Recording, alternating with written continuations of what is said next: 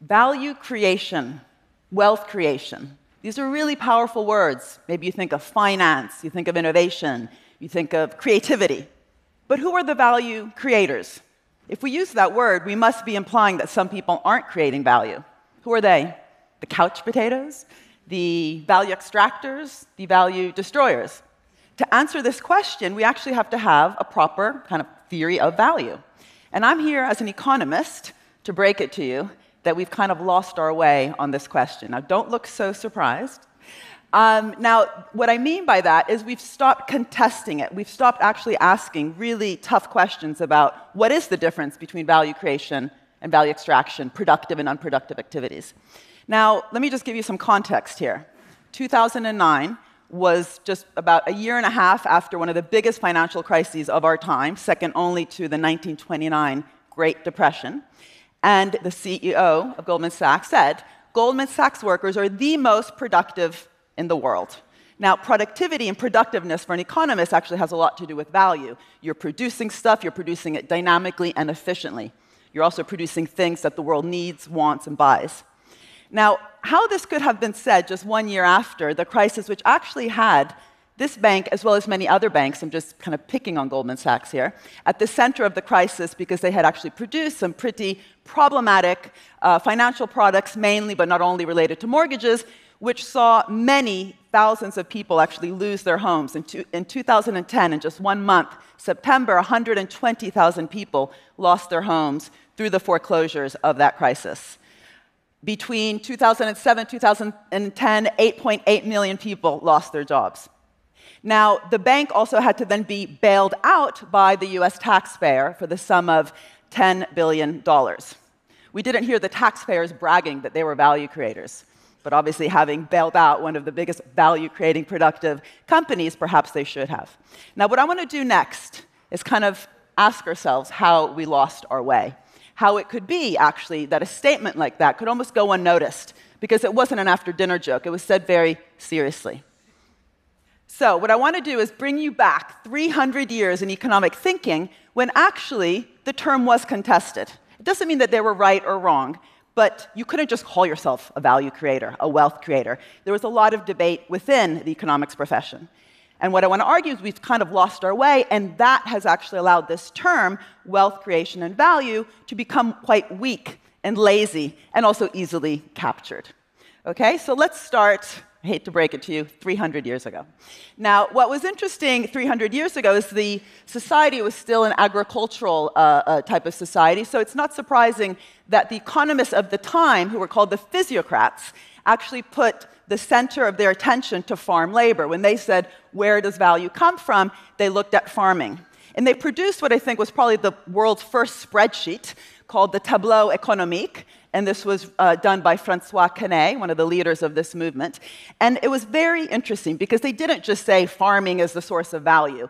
They then really worried about what was happening to that value when it was produced. So, what the Tableau Économique does, and I've tried to make it a bit simpler here for you, is it broke down the classes in society into three. The farmers creating value were called the productive class.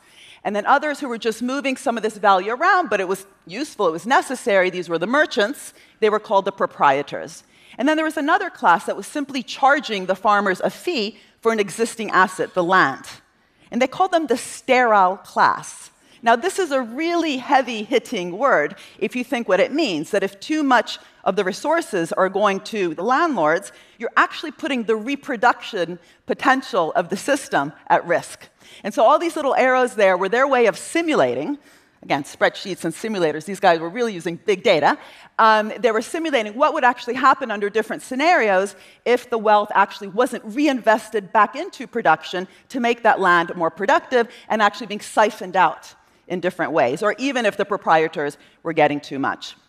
And what later happened in the 1800s, and this was no longer the agricultural revolution, but the industrial revolution, is that the classical economists, and these were Adam Smith, David Ricardo, Karl Marx, the revolutionary, also asked the question, what is value? But it's not surprising that because they were actually living through an industrial era with the rise of machines and factories, they said it was industrial labor. So they had a labor theory of value. But again, their focus was reproduction, this real worry of what was happening to the value that was created if it was getting siphoned out. And in The Wealth of Nations, Adam Smith had this really great example of the pin factory, where he said if you only have one person making every bit of the pin, at most, you can make one pin a day. But if you actually invest in factory production and the division of labor, new thinking, think of it today, we would use the word organizational innovation, then you could increase the productivity and the growth and the wealth of nations. So he showed that 10 specialized workers who had been invested in, in their human capital, could produce 4,800 pins a day, as opposed to just one by an unspecialized worker. And he and his fellow classical economists also broke down activities into productive and unproductive ones. And the unproductive ones weren't, I think you're laughing because most of you are up on that list, aren't you? Now, um, lawyers, I think he was right about the lawyers. Definitely not the professors, the letters of all kind people. Um, so, lawyers, professors, shopkeepers, um, musicians. He obviously hated the opera. He must have seen the worst performance of his life the night before writing this book, as there's at least three professions up there that have to do with the opera.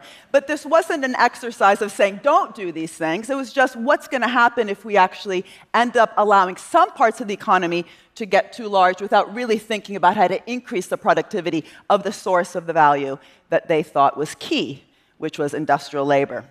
And again, don't ask yourself, is this right or is this wrong? It was just very contested. By making these lists, it actually forced them also to ask interesting questions. And their focus, as the focus of the physiocrats, was in fact on these objective conditions of production. They also look, for example, at the class struggle. Their understanding of wages had to do with the objective, if you want, uh, power relationships, the bargaining power of capital and labor. But again, factories, machines, division of labor, uh, agricultural land, and what was happening to it. So the big revolution that then happened, and this, by the way, is not often taught in economics classes, the big revolution that happened with the current uh, system of economic thinking that we have, which is called neoclassical economics, was that the logic completely changed. It changed in two ways. It changed from this focus on objective conditions to subjective ones. And let me just explain what I mean by that. Objective in the way I just said, subjective in the sense that all the attention went to how individuals of different sorts make their decisions. Okay, so workers are maximizing their choices of leisure versus work. Consumers are maximizing their so called utility, which is a proxy for happiness. And firms are maximizing their profits. And the idea behind this was that then we can aggregate this up and we see what that turns into, which are these nice, fancy supply and demand curves, which produce a price, an equilibrium price. It's an equilibrium price because we also added to it a lot of Newtonian physics equations where centers of gravity are very much part of the organizing principle. But the second point here is that that equilibrium price or prices reveal value. So the revolution here is a change from objective to subjective, but also the logic is no longer one of what is value, how is it being determined, what is the reproductive uh, potential of the economy, which then leads to a theory of price, but rather the reverse a theory of price and exchange, which reveals value.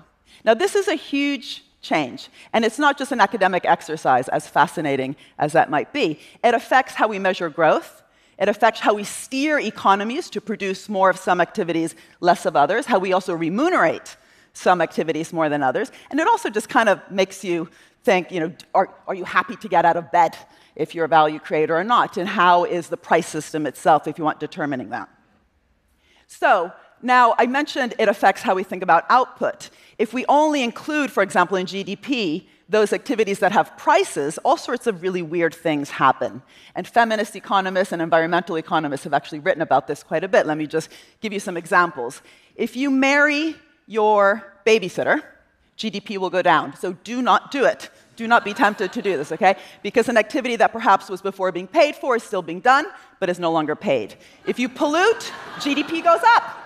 Still don't do it, but if you do it, you'll help the economy. Why? Because we have to actually pay someone to clean it. Now, what's also really interesting is what happened to finance and the financial sector in GDP. And this also, by the way, is something that I'm always surprised that many economists don't know. Up until 1970, most of the financial sector was not even included in GDP. It was kind of indirectly, perhaps not knowingly, still being seen through the eyes of the physiocrats as just kind of moving stuff around, not actually producing any, um, anything new. So only those activities that had an explicit price were included. For example, if you went to get a mortgage, you were charged a fee, that went into GDP and the national income and product accounting. But for example, net interest payments didn't. The difference between what banks were earning in interest if they gave you a loan and what they were paying out for a deposit. That wasn't being included. And so the people doing the accounting started to look at some data, which started to show that the size of finance and these net interest payments were actually growing substantially. And they kind of called this the banking problem. These were some people working inside actually the United Nations in a group called the Systems of National Accounting, SNA. They called it the banking problem. Like, oh my God, this thing, it's huge, and we're not even including it. So instead of stopping and actually making that tableau économique or asking some of these fundamental questions that also the classicals were asking about what is actually happening, the division of labor between different types of activities in the economy, they simply gave these net interest payments a name. So the commercial banks, they called this uh, financial intermediation. That went into the NIPA accounts. And the investment banks were called the risk taking activities, and that went in. And by the way, in case I haven't explained this properly, that red line is showing just how much quicker financial intermediation as a whole was growing compared to the rest of the economy, the blue line, kind of industry.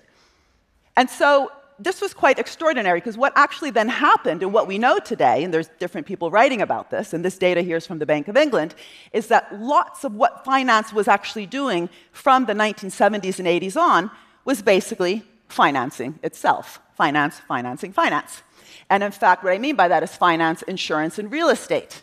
In fact, in the UK, something like between 10 and 20 percent of finance finds its way into the real economy, into industry, say, into the energy sector, into pharmaceuticals, into the IT sector, but most of it goes back into that uh, acronym FIRE finance, insurance, and real estate. It's very conveniently uh, uh, called FIRE.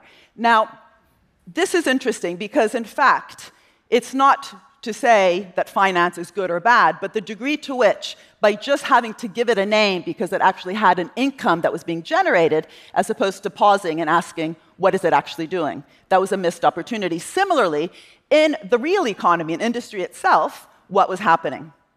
And this real, how do you say, focus on prices and also share prices has created a huge problem of reinvestment. Again, this real attention that both the physiocrats and the classicals had to the degree to which the value that was being generated in the economy was in fact being reinvested back in.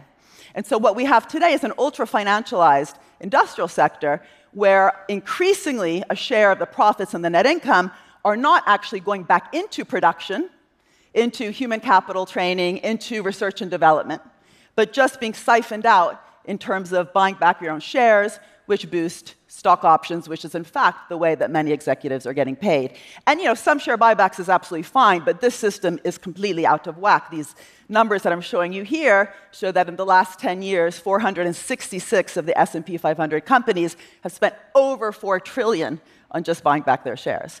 And what you see then, if you aggregate this up at the macroeconomic level, so if we look at aggregate business investment, which is a percentage of GDP, you also see this falling level of business investment.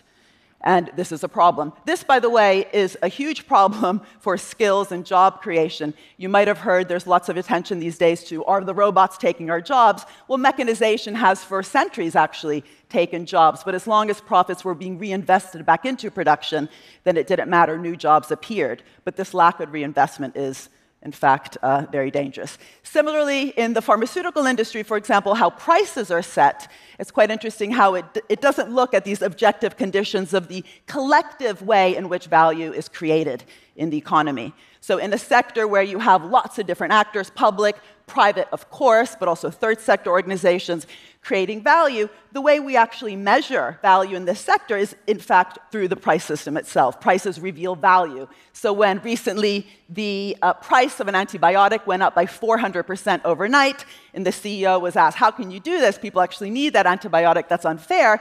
He said, Well, we have a moral imperative to allow prices to go what the market will bear completely dismissing the fact that in the US, for example, the National Institutes of Health spend over uh, 30 billion a year on the medical research that actually leads to these drugs. So again, a lack of attention to those objective conditions and just allowing the price system itself to reveal the value.